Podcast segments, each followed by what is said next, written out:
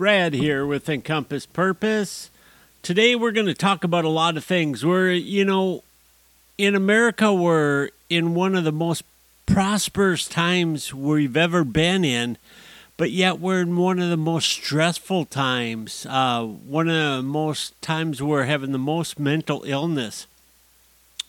We're so overstimulated, and we've we've went down really this wrong path, and so we're gonna first talk about why aren't we doing better, and then talk about many diverse things, then we'll talk about how to fix it. First, you know, the biggest problem I think we have is our stuff.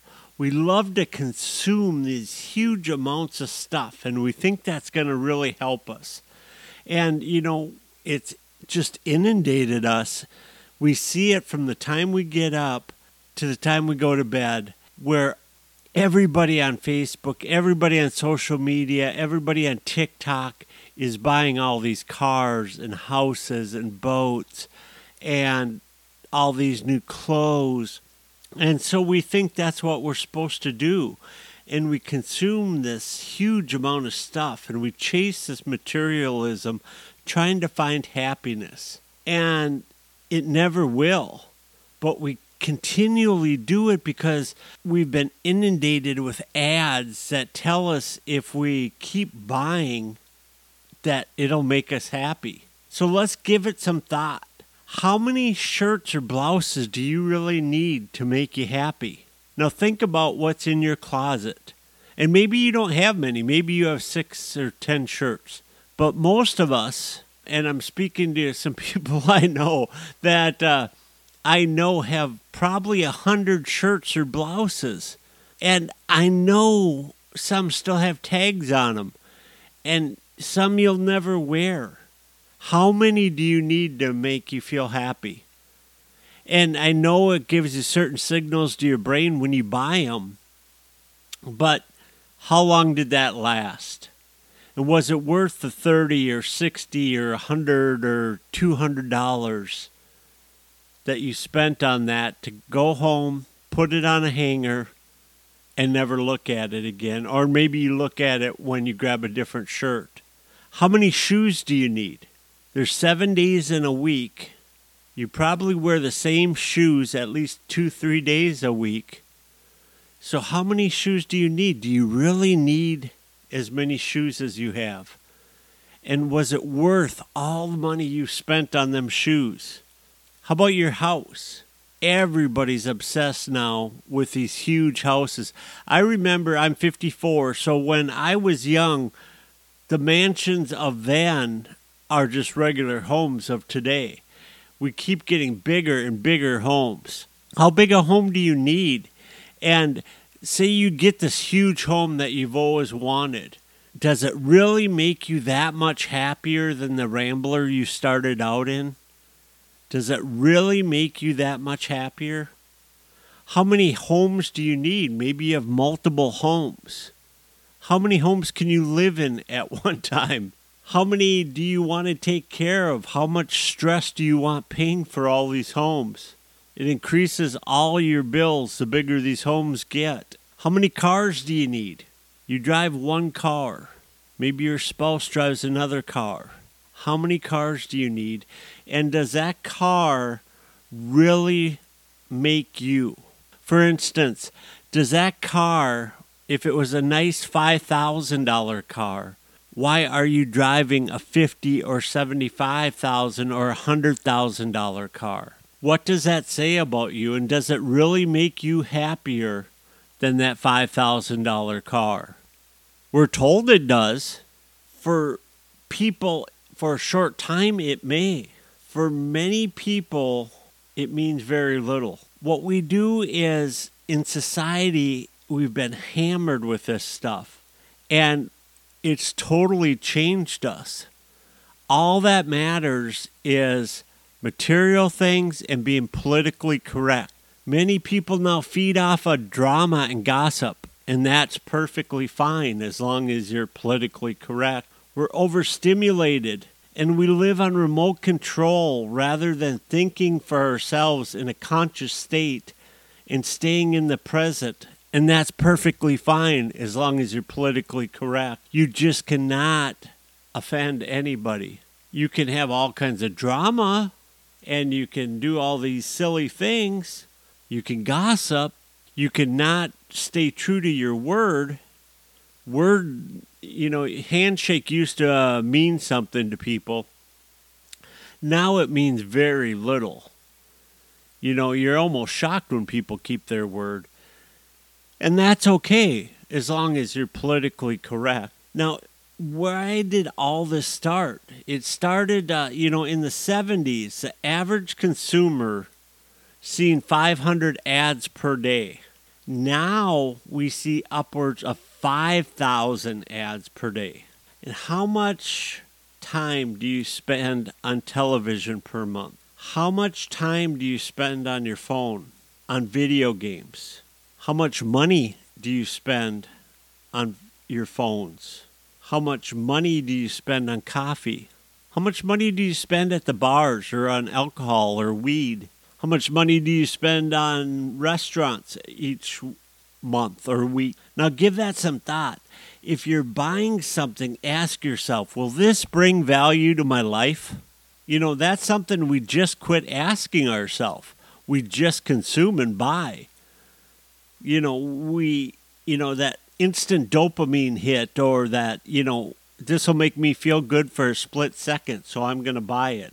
And what happens is we buy that and it doesn't bring value to our life.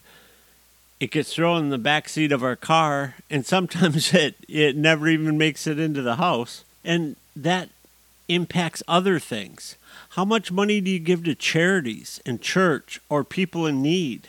there is an instruction long ago and we haven't paid attention to it. Romans 2:12 says, "Do not be conformed to this world, but be transformed by renewing your mind, so that you may prove what the will of God is, that which is good and acceptable and perfect." And let's not even talk about improving really. Let's just talk about curbing some of our stupidity we've bought into the advertising and marketing so much, we've just been consumed by it. And it doesn't help us grow, it doesn't make us feel fulfilled, it doesn't give us anything long term, it doesn't give us love. And most of us are just walking around wasting our time consuming material goods. Now, think about this the average American spends two and a half to three hours every day watching TV. And according to a 2021 report, adults in the United States spend an average of 485 minutes or eight hours and five minutes per day on digital media.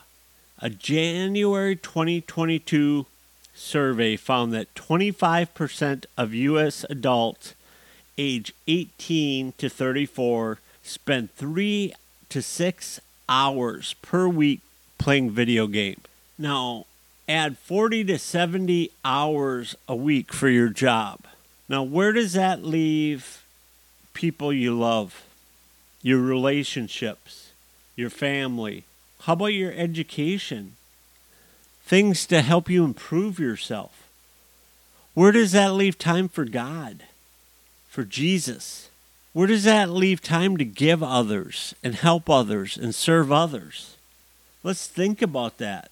Let's think about what we're doing to feed ourselves every day, to make our life great. We've bought into this stupid marketing and we've bought into it. we have paid for it in full and we keep doing it every day. How is it possible? you know, what we need to do now is start using our mind. And that's what we'll talk about next. So, I guess what you have to ask yourself is what is your meaning? What's your primary motivation for life? Is it to put what you're eating on Facebook all the time? Or what you're drinking? or a clever quote you thought of or a cute outfit you're in and take a picture of yourself or is it something meaningful and to really make a difference in life, to leave a legacy for yourself. I would say today there's a lack of awareness of meaning of a life worth living and an inner emptiness, a void, and it's within a lot of people. And they're caught in a situation, and you have to find that, fix that void, find a way to find your meaning of life, find your purpose. You have to really declare responsibility for yourself and the potential for your life and stress the meaning of your life and what it could be and your thoughts and take responsibility for your thoughts and your mind and that you control what you buy. You control what you do. You control every aspect of your life. And that's where it all starts. It's not the the marketers make and it's not the choices you see on TV.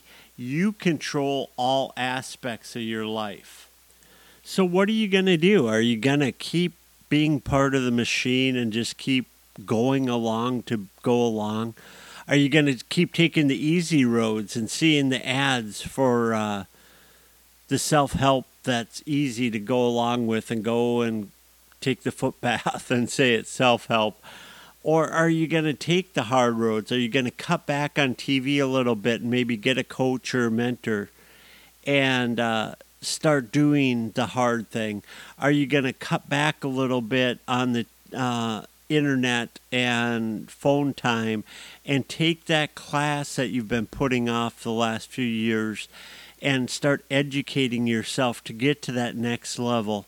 Are you going to take and cut back a little bit on them video games and get that second job to pay down them credit cards, to pay down that debt for all the stuff you bought that you didn't need so that you can get ahead? Are you going to take all that stuff you don't really need and maybe sell some of it to create a cash flow so that you can get ahead. Maybe what you want to do is sell that $70,000 SUV and buy that $5,000 SUV so that you can worry about schooling or worry about not having to have that job that you hate every morning and worry about what you want to do. Your meaning for life, your purpose for life might not have to be a career. It might be traveling the world and helping people.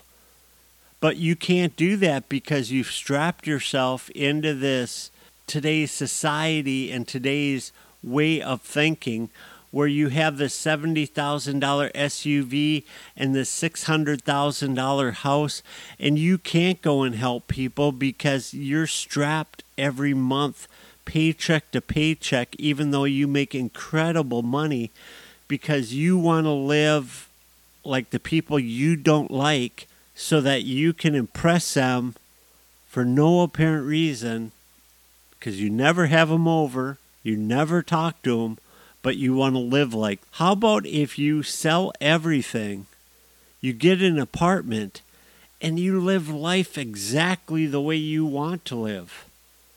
You go and help people the way you want to live. Maybe you even cut back on work. If that's not your purpose and your meaning, you cut back to three days a week and you volunteer two days a week. Maybe that's your purpose. You have to start thinking for yourself and stop this subconscious thinking in this way of just living as you see it on social media and on television. I cannot tell you how many people I know that hate their life and then they work till they're 65, 68. They've totally destroyed 65 to 68 years of their life to live a few years the way they've wanted to. That makes absolutely no sense. But they've bought into this whole thing that they've been told to buy into. How about if you go and take responsibility for your life? Take responsibility for your thoughts. Take responsibility for what you want to do and live life on your own terms? How about if you take responsibility for your education? You take responsibility for what you should be doing. You take responsibility for your time management. That is one of the biggest things I see is people, I do not have time. As I discussed earlier, you waste your time, you waste your priorities, and that's why you do not have your time. So if we take and just reprioritize to what we really want to do, my God, my wife, my family, that's priorities. Then you can go into the other things that are my priorities. I'm, I'm called to help people, and that's what I want to do. I'm not called to go and run corporations anymore and work 80 hours a week and be stressed out and do all that. Can I do that? Yeah, sure I can. But it's not what I'm called to do. It's not what I want to do, and it's not what I'm going to do. Why would I do it? To have that $700,000 house that I don't want? To have that $100,000 SUV I don't want? I don't have anybody to impress besides myself. And I don't want to impress myself. I want to serve others. And I know a lot of people don't understand that about me. A lot of people don't understand how I'm not money motivated. But, you know, every morning I wake up and before my feet touch the ground, I pray and thank God and give gratitude. And I can tell you, I am so much happier than most people. And it's so funny, you know, I talk about it, and I have coaches, and my coaches have coaches, but I see a lot of people in the coaching arena, the spa arena, the self help arena that are in it just for the money.